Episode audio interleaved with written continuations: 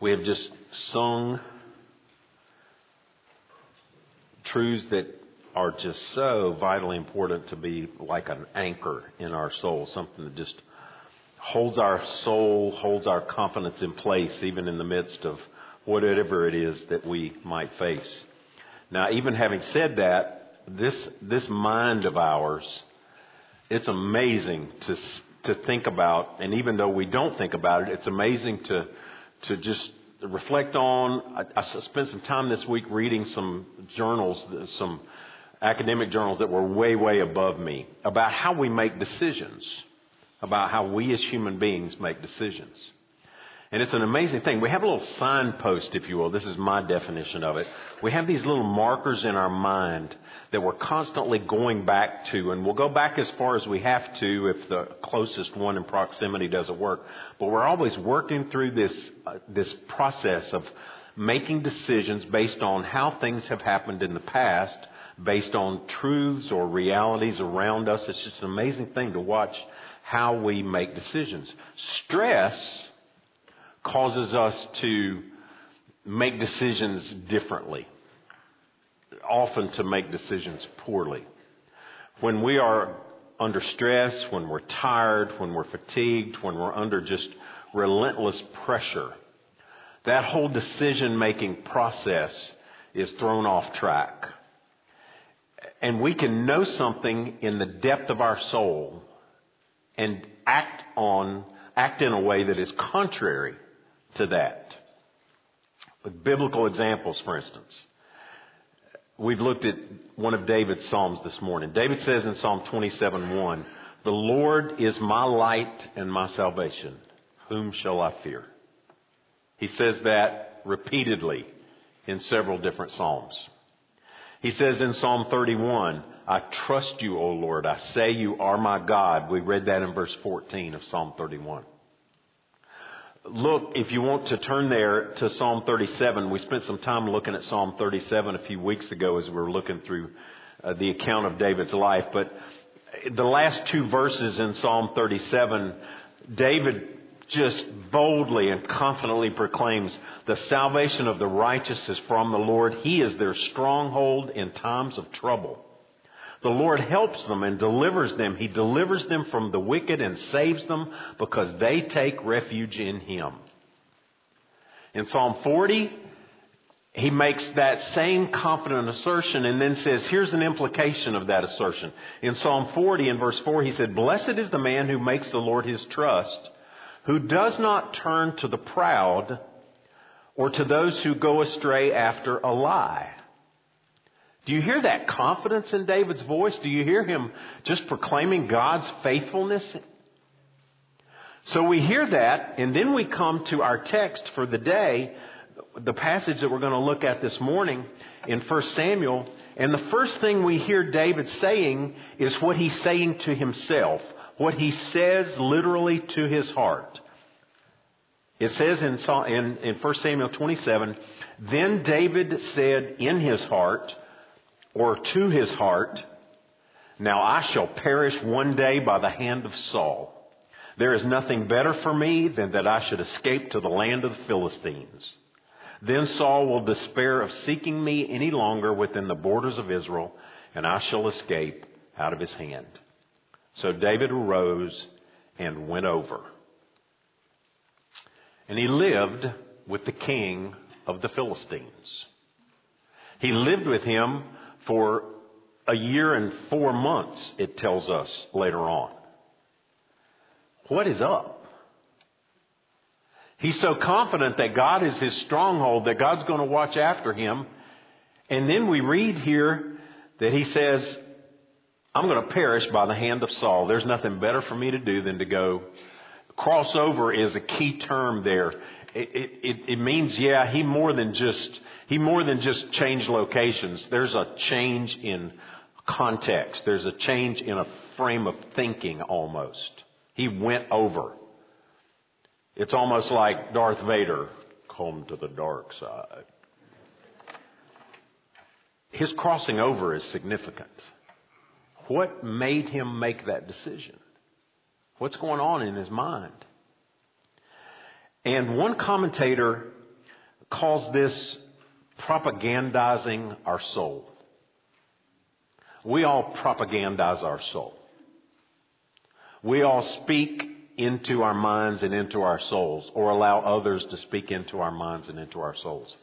And it is literally propaganda in a sense, in that we're sometimes trying to convince ourselves of something, other times just trying to reinforce what we've always believed or thought we believed. It's just an amazing process that goes on in our brains. Sometimes it's just a big mess. And I think David's in one of those times right here. Here's the main point. It's in your sermon notes. You can look at that and just kind of follow. All of us, all of us, from a brand new believer to the most mature saint, have times of spiritual testing that try us. They test our faith. They push us to and beyond our limits, and we often fail those tests. We could be described as more faithless than faithful. And even in a text, in a situation, this, this chapter here has been called a godless text. Now it's hard for me to think about anything in the Bible being a godless text. But God's name is not mentioned here in 1 Samuel chapter 27. Nowhere. But even in a, what, quote, would be a godless text, we see the invisible hand of God moving and we see Him upholding His purposes and His plans and His people. And as the apostle Paul says, as he writes to Timothy in 2 Timothy 2.13, if we are faithless, he remains faithful. If we are faithless, he remains faithful, for he cannot deny himself. So let's look at Psalm. The, the, the, the, the way these chapters are set up, and we've talked about this before, sometimes these chapters may come concurrently, they may not. And what we're doing today is we're looking at 1 Samuel chapter 27 and also 1 Samuel chapter 29. We're skipping chapter 28. Many commentators believe these things are actually going on concurrently. They're kind of going on at the same time. We, we don't have the privilege of knowing exactly how all this is being played out in some kind of timeline. But clearly, chapter 27 and 29 go together. And so we're going to look at them together in that sense. So I do want to read at least a portion of chapter 27. I've already read part of it where David is preaching, speaking to his own heart. So I'll pick it up there in verse 2. David arose and went over, he and the 600 men who were with him, to Achish the son of Maoch, king of Gath. And David lived with Achish at Gath, he and his men, and every man with his household, and David with his two wives, Ahinoam of Jezreel, and Abigail of Carmel, Nabal's widow. And when it was told, when it was told Saul that David had fled to Gath, he no longer sought him. So it seems that David's scheme, his, his thinking in some sense is, is correct because, you know, Saul has never shown a propensity to do what the king of Israel which was supposed to do, which is fight for and against the enemies of God's people. Saul's never been the one to take the initiative there. David's thinking, well, if I go live with the Philistines, he's not going to come to the Philistines. I'll be safe there. And it seems, at least on some level, that that's not a bad assessment, David. Because Saul no longer sought him. So David and his men, his 600 men, and their wives and children, some commentators say this could be as many as 3,000 people. So they're moving in to, to the city here. They're moving into Gath. Actually, they move into a suburb. Look at verse 5. Then David said to Achish, If I have found favor in your eyes, let a place be given to me in one of the country towns, that I may dwell there. For why should your servant dwell in the royal city with you? So that day Achish gave him Ziklag. Therefore Ziklag has belonged to the kings of Judah to this day. And the number of the days that David lived in the country of the Philistines was a year and four months. Here's what I want us to see in this first part of this chapter. When our faith fails, we tend to look elsewhere for security when we are tired, fatigued, beat down mentally or physically or spiritually, we can be like David, and I think he, t- he here is giving us kind of a picture of what it looks like to look to the world for our security. And listen to what David is saying to himself. It's important that we pay attention to that. Look at what he says in his heart. So he's self, you're going to perish one day by the hand of Saul. So fatigue and fear and anguish seem to be taking their toll here on David. And it's interesting that this word perish literally means to be swept away. And in one chapter before this, David professed to the one who was with him, I'm not sure how God will ultimately do it, but one day Saul is going to be swept away. He may be swept away on the battlefield, but God is going to take care of Saul. He said that just in the chapter before. And here he's using that same term to refer to himself. I'm going to be swept away. I'm going to perish. And I'm going to perish, he says, secondly, by the hand of Saul. You remember we've seen hand, that, that term of the hand just repeatedly in 1 Samuel. And to have control, that's the idea of having control, having dominion. I'm the one who's calling the shots, whether it's the hand of Saul, whether it's the hand of God, whether it's the hand of David. And here David says, my life is in the hand of Saul. So not only do we get fatigued and anguished and we, we say things wrongly and move in a wrong direction, but we, our whole perspective gets clouded if not completely shrouded. And David says, I'm going to perish at the hand of Saul. He's forgotten. He's forgotten what his, what his best friend, what his covenant friend Jonathan said to him just a couple of chapters before. Do not fear the hand of Saul, my father, shall not harm you.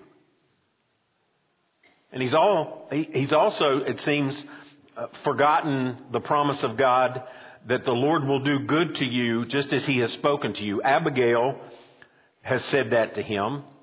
Samuel has said that to him. And here he says, there is no good for me. There's nothing better for me than I need to go live with the Philistines.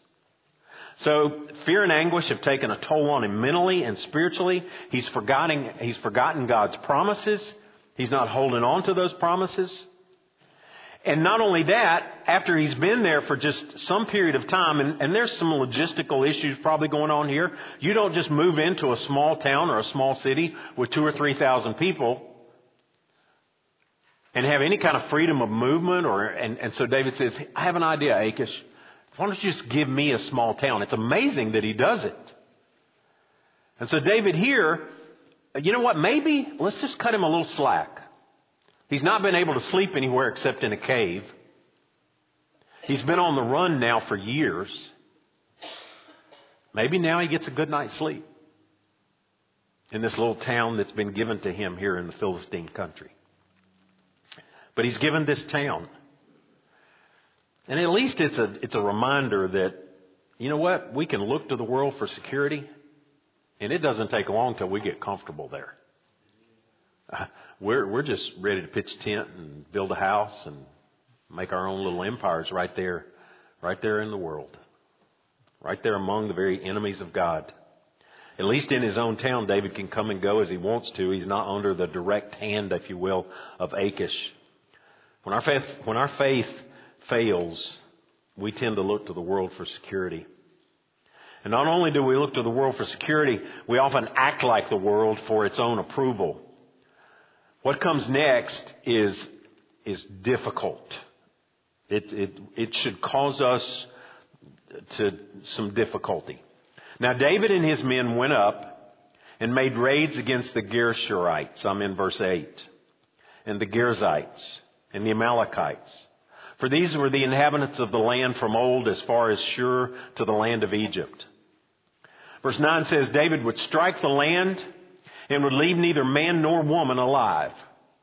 But he would take away the sheep and the oxen, the donkeys and the camels and the garments, and come back to Achish. And when Achish asked, Where have you made a raid today?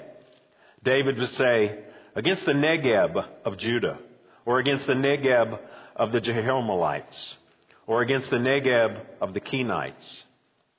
And David would leave neither man nor woman alive to bring news to Gath thinking lest they should tell about us and say, So David has done. Such was his custom all the while that he lived in the country of the Philistines. And Achish trusted David, thinking, He has made himself an utter stench to his people Israel. Therefore, he shall always be my servant. When faith fails, not only do we turn to the world and often take comfort there, but then we begin to act like the world acts. So here's a kind of a hermeneutical principle. So something to help us kind of think through how we read, study, and process what we find in the scriptures. Where the text is absolutely clear, we take it just fully. Not that we're going to dismiss any of the Bible. I'm talking about how we understand what's going on, what judgments we make on it. Sometimes we're not left to make any judgments on it because the scripture is clear about what it says about itself or about that individual. Where the text is clear, we just accept it. Now, where the text is silent, we need to assess it very carefully. Where the text is silent in passing judgment or critiquing or giving us perspective, we need to be careful about how we approach that text and let all of Scripture be the means by which we understand what's going on here. Here's what I mean by that. Some look at what's happening here, and, and let's just understand exactly what's happening here. Here, this much is clear. David is violent here, and David is deceptive. He is violent and deceptive. He is going out what seems to be on daily raids, just marauding the countryside, taking everything and leaving no one alive. That's what, that much is clear in the text. He's violent and he's deceiving. The text is also clear that this violence, this is ruthless and it is self-serving.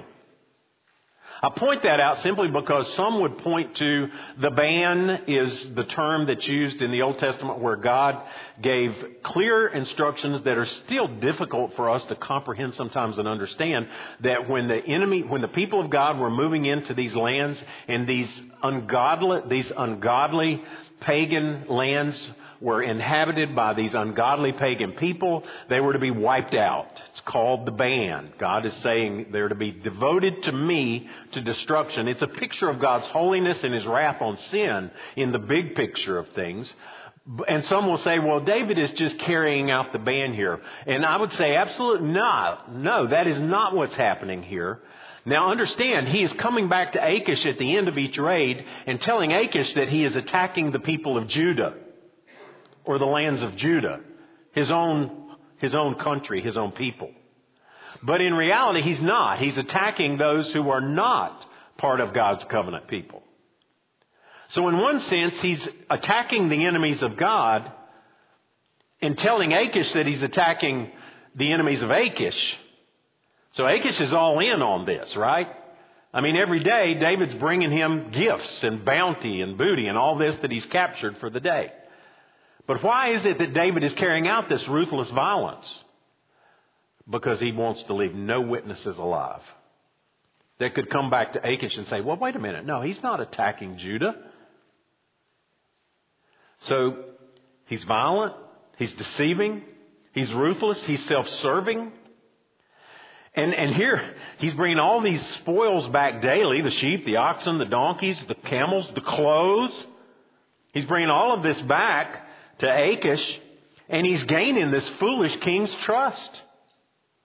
I mean, Achish is all in on this. And he is all in, it says in verse 12, because he's thinking since David is attacking his own people, they hate him. He's an utter stench. He stinks to them. So he's always going to be able to stay here. He's never going to be able to go back home. This is a godless text that presents a lot of difficulty for what we're to see in it and how we're to process it and, and take anything from it. And it gets worse. Look at verse 20, uh, look at chapter 28. I just want you to see two verses there. So, in those days, the Philistines gathered their forces for war to fight against Israel, and Achish said to David, understand that you and your men are to go out with me in the army. David said to Achish, Very well, you shall know what your servant can do. And Achish said to David, Very well, I will make you my bodyguard for life. So one other thing that happens when, when our faith does falter and fail and we look to the world for security and we look to the world and act like the world to gain its approval, sometimes success in that context is going to be more than we bargained for. We're going to get way more than we thought we might get. So David here is being successful in his daily marauding. He's being successful in killing off all of the witnesses. And he's successful in deceiving Achish and gaining his trust. He's gained the trust of this Philistine king to the extent that as the Philistines are gathering their forces for war, so understand what's going on here. You're going to see this later on in chapter 28, next week. You're going to see Saul is about to be told by the witch, by the medium, through this weird unfolding sequence of events, that you're about to die at the hands of the Philistines. So the, the Philistines are, are gathering their armies to go fight the people of God, to fight Israel, to fight King Saul and his armies. And as they're mustering up their armies, this, this general, if you will, or this officer, Achish, who is also the king of Gath, as he's gathering up his militia to go be a part of this larger Philistine army, says, David, you've proven yourself to be such a good warrior. I want you on my team. I want you with my army as we go up to fight Judah. This is crazy. The one who has been anointed by God to be the king of Israel is about to take up arms against Israel. So he's turned for security. He's turned for approval to the world, and now the world recognizes his worth and his value, at least in their frame of thinking. Remember what it said back in chapter 16, verse 18 about David? When, when someone came and was basically announcing or introducing David. They said he is a man of valor, a man of war. He's prudent in speech, a man of good presence, and the Lord is with him. So he's a man of valor, a man of war, and he's prudent in speech. He's a good fighter and he's a good talker, and both of those things have won him a great deal of favor with Achish. And now he's being drafted into the Philistine army. What in the world is he going to do? Being a man of war, has served him well among the Philistines. Being prudent in speech, quick on his feet, able to come up with a pretty good story, that's gained him pretty good standing. He's deceived this king, but he's in a tough spot now, right? How can the anointed one who is to be the king of Israel take up arms against Israel? And if he refuses to take up arms against Israel, as he's surrounded by Achish and all the rest of the Philistines, what Saul could not do, Achish may well be able to do very quickly. So David has gotten himself into a fix, right? he's, he's got some safety. He's got some freedom. He's being successful, at least as far as his marauding goes, but now all of a sudden, he's really in between a rock and a hard place. What's he going to do? Well, the story picks up in chapter 29. So really, if, if, if we didn't have these chapter numbers, chapter 27 could really go through twenty-eight 28.2, and then we could skip right over to chapter 29, because it says the Philistines gathered their forces for war in 28.1. In 29.1, now it says the Philistines had gathered all their forces at Aphek, and the Israelites were encamped by the spring that is in Jezreel. And so the army of the Philistines is on one side, the army of the Israelites is on the other, and everybody knows what's about to go down. This is not clandestine. This is not in the cover of night. There's a massive army of Philistines being gathered against the armies of Israel. So here's what we say. Now David has made this amazing claim to Achish back in chapter 28.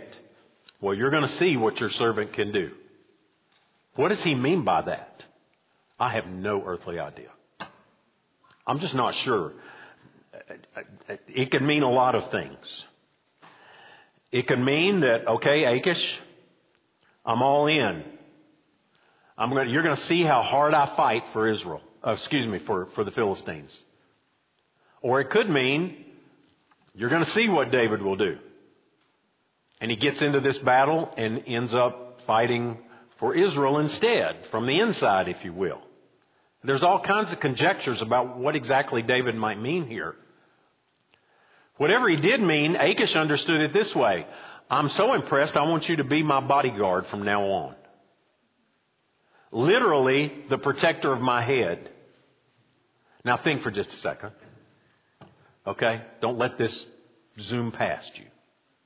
The king of the hometown of Goliath has just made the one who took Goliath's head off the protector of his head.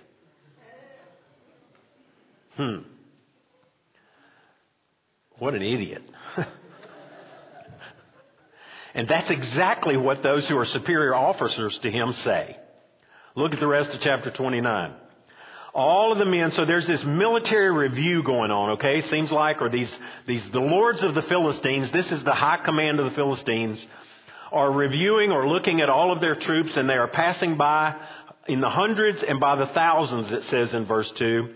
And David and his men were passing on in the rear with Achish. So here comes Achish and his army, and here's David and his men, and something clearly makes them stand out. And look at what they say in verse 3. What are these Hebrews doing here?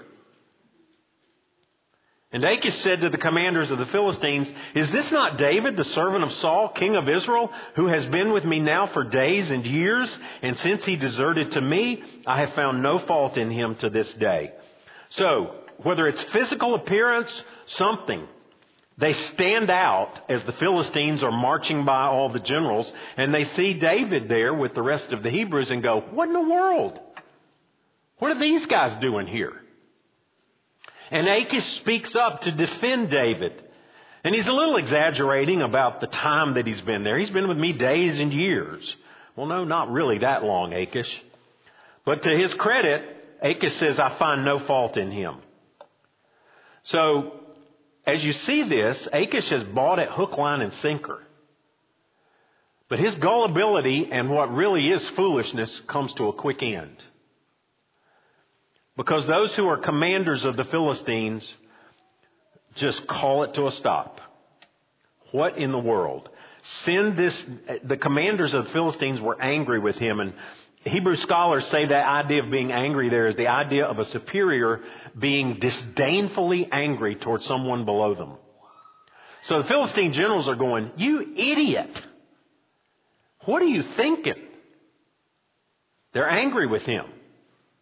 And they say, Send this man back that he may return to the place to which you have assigned him. He shall not go down with us to battle, lest in the battle he become an adversary to us. For how could this fellow reconcile himself to his Lord? And what Lord are they talking about there? Well, Achish has already said, he's a servant of Saul, the king of Israel. That really should not be, I don't think, a capital L for reconciling himself to the Lord God. They're talking about his earthly relationships and his, uh, you know, where his allegiances lie. How can he ever go back home and reconcile himself, they say? We don't want him with us. Would, would it not be with the heads of the men here, they say in verse 7? So these generals here are looking around at each other and looking at David and say the only way he's going to ever be received back in Israel is if he goes back carrying our heads. We want none of that. We know how that works out. And is not this David of whom they have sung these songs? It says they sing to one another in dances. So this top 40 Jewish hit has made its way to Philistines. Saul has struck down his thousands and David his ten thousands. Everybody knows that song by now. So do you see, how's David going to get out of this mess? Well, it seems, surprisingly, some things are beginning to unfold. The Philistine generals recognize he is not one of us. And his presence is not healthy for us. If he turns on us, it will not be a good thing. And he has a reputation. And David's reputation among the Philistines is built upon the graves of thousands of Philistines that he slayed. So it's pretty cut and dried to them. He's not going to be here. And even Achish's appeal gets nowhere. So look how it unfolds now. Starting in verse 6. Achish called David and he said to him, this is, this is amazing in verse 6. As the Lord lives, and, and this is the only reference to God in these two chapters, and it comes from the Philistine king. And whether or not he is simply repeating what maybe he has heard David say in the past, clearly it's not a statement of faith in any way. Achish is just swearing by David's God, I think. As the Lord lives, you have been honest, and to me it seems right that you should march out and end with me in this campaign. For I found nothing wrong in you from the day of your coming to me to this day. Nevertheless, I've been overruled. So in verse 7, so go back now and go peaceably that you may not displease the lords of the Philistines. So David, if you stay, it's just not going to go well. And David said to Achish, but what have I done? That's a good phrase that David seems to be repeating, right? I mean, he said that to Saul, he said that to Jonathan, now he says that to Achish. What have I done? What have you found in your servant from the day I entered your service until now that I may not go and fight against the enemies of my Lord King? David seems to be arguing to go into this battle. But Achish will have none of it. And again he says, I know that you are as blameless in my sight as an angel of God. Nevertheless, the commanders of the Philistines have said, He shall not go with us to the battle. Now then, arise early in the morning with the servants of your Lord who came with you, and start early in the morning and depart as soon as you have light. So David set out with his men early in the morning to return to the land of the Philistines. But the Philistines went up to Jezreel. So there's just more than a little bit of irony in this conversation between Achish and David. It's ironic, is it not, that the Philistine king is the only one who mentions God? It's ironic, is it not, that this Philistine king continues to testify to David's innocence, even though David has been lying to him the whole time? Is it not ironic that the king of the Philistines is, is just praising David for his loyalty? And yet, as we look at it from the big picture, his loyalty to who? And is it not ironic that David's protest in his defense could in fact be a plan to attack against, it says, to go fight against the enemies of my Lord the King? Well, David, which king are you talking about? Are you talking about King Achish? Or are you talking about King Saul? Which king are you thinking that you're going to go into this battle to fight for or against? And, and we don't know. The text doesn't tell us. Formally, it appears, at least on the surface, he's trying to convince Achish that he is loyal to Achish. But he could have just as equally been saying, no, my plan is to go into this battle and I'll show you what I can do on behalf of Saul and, and, and our God. So we don't really know whether David's saying, I'm going to get into this battle. It doesn't matter. He's not going into that battle. And he's told to go, and he goes. It's a weird text. 27 and 29 are uh, just, there's some of those passages where we, we can, because of these chapters like this, listen, take great confidence in the truthfulness of God's Word. Because to use the phrase of the commentator, if we're going to propagandize people, we're not putting this kind of stuff in this book. Right? We want our heroes to look good. We want those that we esteem and lift up on pedestals to stand on that pedestal and be something you want to look at. David is not something we want to look at in these passages. David is not a model, I don't believe in chapters 27 and 29. But there is a contrast, continual contrast between David and Saul, and you'll see this next week. At the end of chapter 28, Saul and his servants rise and go away into the night. In, in chapter 29, David and his servants arise early in the morning and go away into the light. That light and dark is, in the big picture of things, significant. So what do we do with this? What do we, how do we apply a passage like this into our lives?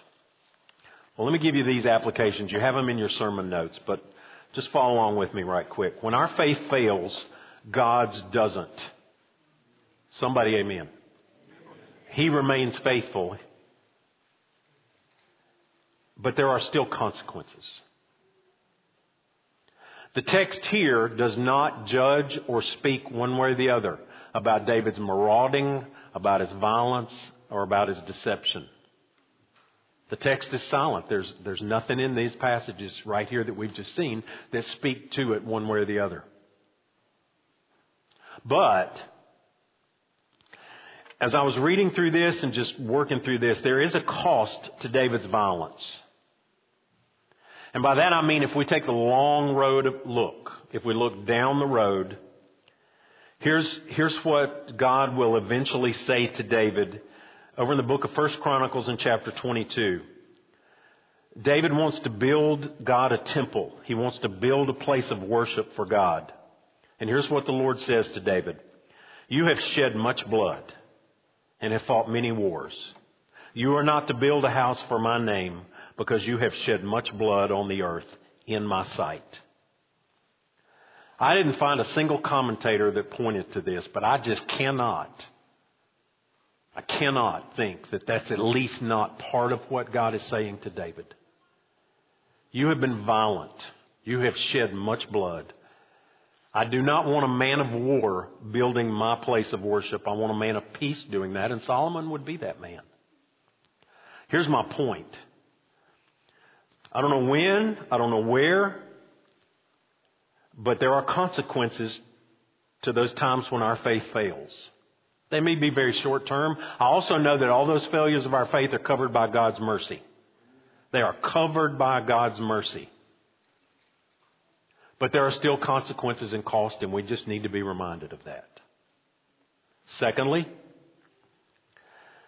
we can be thankful that when our faith fails, God continues to stay faithful, and He's going to stay faithful to His own purposes, His own plans, and His own people. And kind of tying into that next point, even though we may not see it, we can be absolutely assured of that.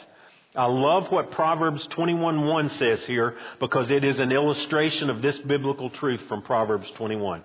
The king's heart is a stream of water in the hand of the Lord. He turns it wherever he will.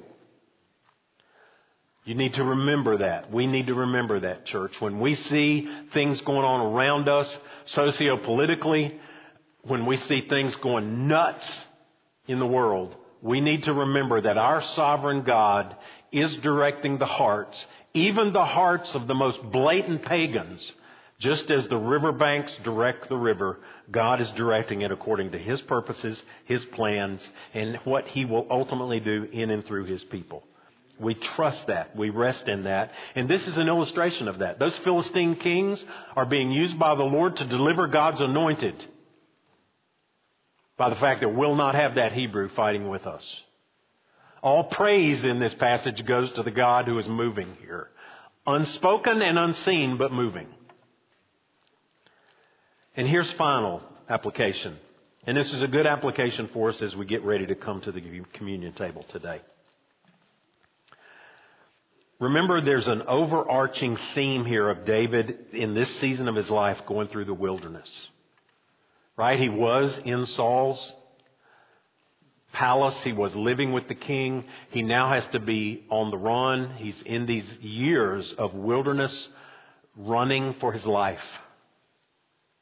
And there's a clear parallel here to the wilderness journeys of David's greater son, the Lord Jesus. And as David goes through these wilderness journeys, he, he faces all kinds of difficulties, trials, threats on his life. And on the way, he is successful some and he's unsuccessful some.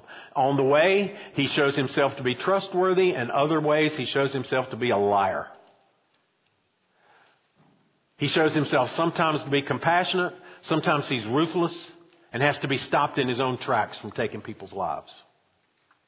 David is on a wilderness journey to the throne, but he is not spotless in that journey. David's greater son went through the wilderness on the way to his throne, and he was spotless. It's interesting that Achish, three times in this text, speaks to the integrity of David, speaks to David's innocence. In chapter 29, three times, verses 3, 6, and 9, Achish says, I find no fault in him to this day. He says in verse 6, I find nothing wrong in you from the day of your coming to this day. In verse 9, he says, Not only are you blameless, but you're as blameless in my sight as an angel of God. Three times this king testifies to David's blamelessness. There was another king. There was another man seated on the seat of judgment when David's greater son was on trial. And three times he said, I find no fault in him. Read John's account. When Jesus is on trial for his life and brought before Pontius Pilate, three times Pontius Pilate says, I find no fault in him. You're right, Pilate. There is no fault in him. You're wrong, Achish. David is not spotless, and he is not without fault. There's only one king, one Savior, one deliverer who is without guilt and without fault. Isaiah said it in Isaiah chapter 53. Peter repeats it in chapter 2, verse 22 of 1 Peter. He committed, he committed no sin, and neither was there any deceit in his mouth. That's Jesus. And this convoluted text of 1 Samuel 27 and 29 points us to Jesus. The outcome for David, the anointed one of God, would be good. In fact, in chapter 30, he's going to be the savior of a few people. But the outcome of David's greater son, the Lord Jesus Christ, who is spotless and without guile and without deceit, is the only Savior, capital S. Is he yours? Have you trusted in Christ? We, we practice here at Westwood Communion because Jesus commanded us to do that. And the way we practice it here is this table is reserved. It's not reserved just for members of Westwood. Some churches do that. We don't. It is reserved for those who have trusted in Christ. Those repented of their sins, turned by faith to Jesus as their Savior and as their Lord. And if you've trusted in Christ today, you're invited to this table. Let's pray together. Father, we bless you and thank you for this word today. Thank you that in Christ it makes sense. Thank you that in Jesus we find a Savior who is perfect, without blemish, without spot, no deceit, no guile, no pretense. And thank you that by faith we can know him as our own. Because you have known us from before the foundation of the world and called us to yourself. So, Father, teach us, I pray, to walk in the light of your countenance. Let this word, Lord, be a lamp to our feet, a light to our path. And Father, let it, as much as anything, point us back to this table where we're reminded of the body of Jesus and the blood of Christ that is broken and shed for those who will put their faith and trust in Him. And we thank you for that in Christ's name. Amen.